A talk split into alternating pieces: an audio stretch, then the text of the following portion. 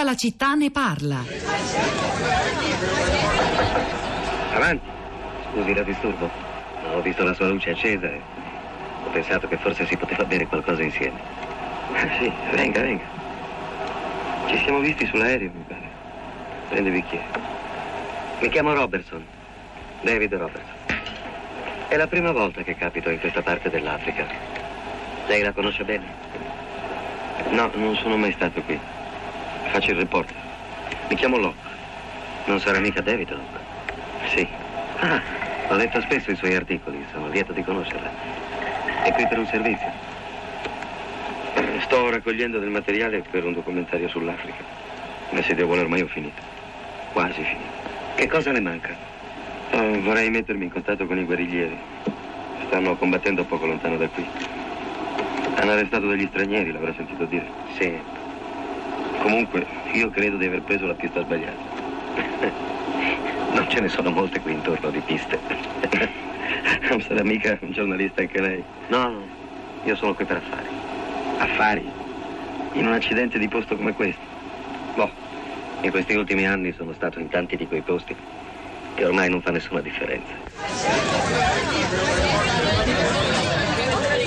In questi anni sono stato in tanti di quei posti che ormai non fanno la differenza, erano eh, le parole eh, del doppiatore di Jack Nicholson nell'ottimo film, mi permetto di definirlo tale, Professione Reporter del 1975 di Michelangelo Antonioni che cercava di eh, aggiungere un altro capitolo eh, sul malessere esistenziale della nostra epoca. E noi cerchiamo qui a tutta la città ne parla di fotografare in maniera molto modesta, visto eh, il- l'orario di un'ora il 2018, cercando anche di eh, creare un- delle previsioni di quel mondo che ci aspetta nel 2019. Leggo soltanto alcuni dei messaggi che ci sono arrivati, tantissime osservazioni, devo dire, al 33556342296. Una di quelle è di Assunta che dice vorrei dimenticare in questo pessimo 2018 tutto l'accanimento nei confronti di tutte quelle persone che scappano dalle guerre e o dalla fame. Vorrei dimenticare la guerra tra poveri che si è innescata in Italia e nel mondo vorrei dimenticare tutte quelle persone che ancora inneggiano al fascismo.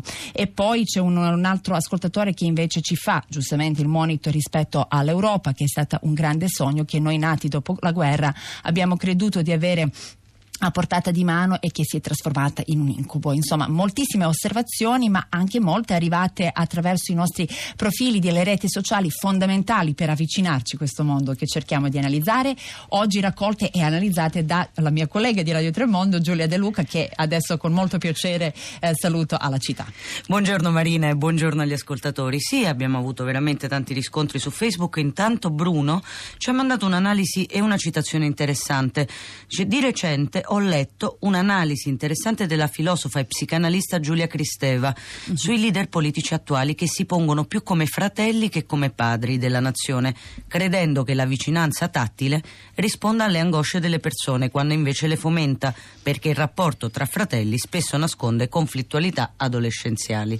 E questo è, È una, poi- una bella osservazione, devo dire. È una bella Fratelli, osservazione. magari anche in chiave della percezione del mondo che abbiamo di oggi. Esatto, esattamente. E da questo punto di vista invece c'è Angelo che sottolinea la mancanza, tra, tra virgolette, di fratellanza, perché dice i porti chiusi ai migranti, a breve chiude anche Radio Radicale, ruspe sui campi rom a torso nudo, a ordinanze comunali contro i senza tetto.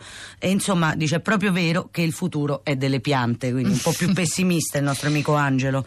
E noi poi siamo andati anche a guardare, sia per quanto riguarda i guardiani che tu citavi e che citava il Time.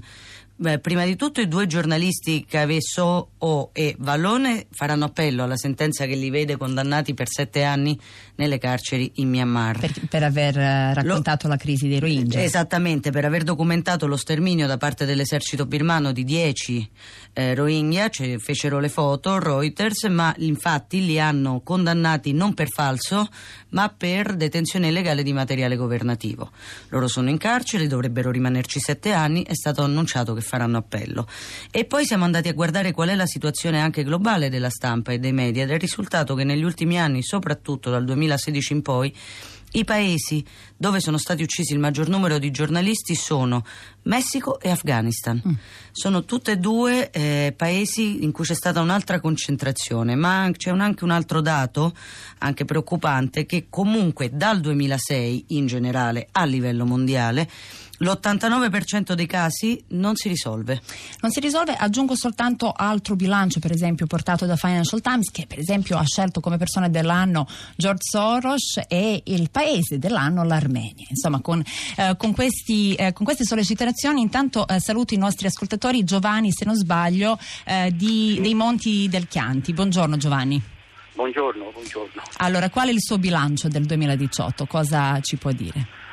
Eh, il mio bilancio eh, riguarda soprattutto i popoli del Kurdistan, mm. che in, in, questo momento io ritengo siano in una situazione difficilissima. Parlo di popoli perché non ci sono solo curdi, ci sono anche turcomanni, ci sono yazidi, ci sono eh, arabi, arabi siriani o arabi iracheni, ci sono cristiani. stanno in questo momento facendo un'esperienza nel Rojava dopo aver sconfitto i gli ISIS, mm. gli islamisti, eh, con tanti morti, eh, un'esperienza di democrazia diretta, un'esperienza che è un esempio per tutto il mondo, dove le donne hanno una loro dignità, sono addirittura a combattere insieme agli uomini. E io dedico, vi ringrazio di questa telefonata, sono anche un po' commosso perché è un popolo eccezionale e dovremmo enfatizzare questi, questa loro esperienza l'eroismo con cui riescono a resistere alle, alla, alla, all'intolleranza sono, sono veramente poi scandalizzato del comportamento dei paesi occidentali in particolare. E grazie, grazie Giovanni davvero per averci portato questa osservazione anche perché ci aiuta ad accentuare quello che cercavamo un po' di sciogliere, analizzare, fotografare qui a tutto l'Occidente parlo, ovvero questo eh, discostamento fra il macro mondo, ovvero dei grandi protagonisti di geopolitica e della società civile. Parlava dei eh, curdi e ovviamente eh, si evocava l'ultima notizia, ovvero dell'annuncio del ritiro delle truppe americane in 2000 eh, eser- eh, militari eh, dalla Siria proprio la settimana scorsa. E con noi c'è anche Ivo da Venezia. Buongiorno, benvenuto a tutta la Recita ne parla. Eh, buongiorno e grazie a voi per i vostri servizi. E qual è la sua immagine del mondo 2018, Ivo? Uh, un'immagine eh, di peggioramento delle relazioni internazionali, eh, della, eh, giustamente Putin ha messo in guardia eh, rispetto ad un nuovo pericolo di guerre nucleari e eh, credo che eh, la stampa italiana dovrebbe dare un quadro delle, della, eh, de, dei fenomeni eh, globali e delle, mh, mm, così anche in modo da alimentare nei cittadini eh, la visione. Una maggiore consapevolezza, delle, Ivo, maggiore consapevolezza, di cui cercavamo sì, certo. di dibattere anche qui a tutta la città ne parla chiedendoci se o meno e quanto siamo provinciali e come bisogna guardare e analizzare il mondo.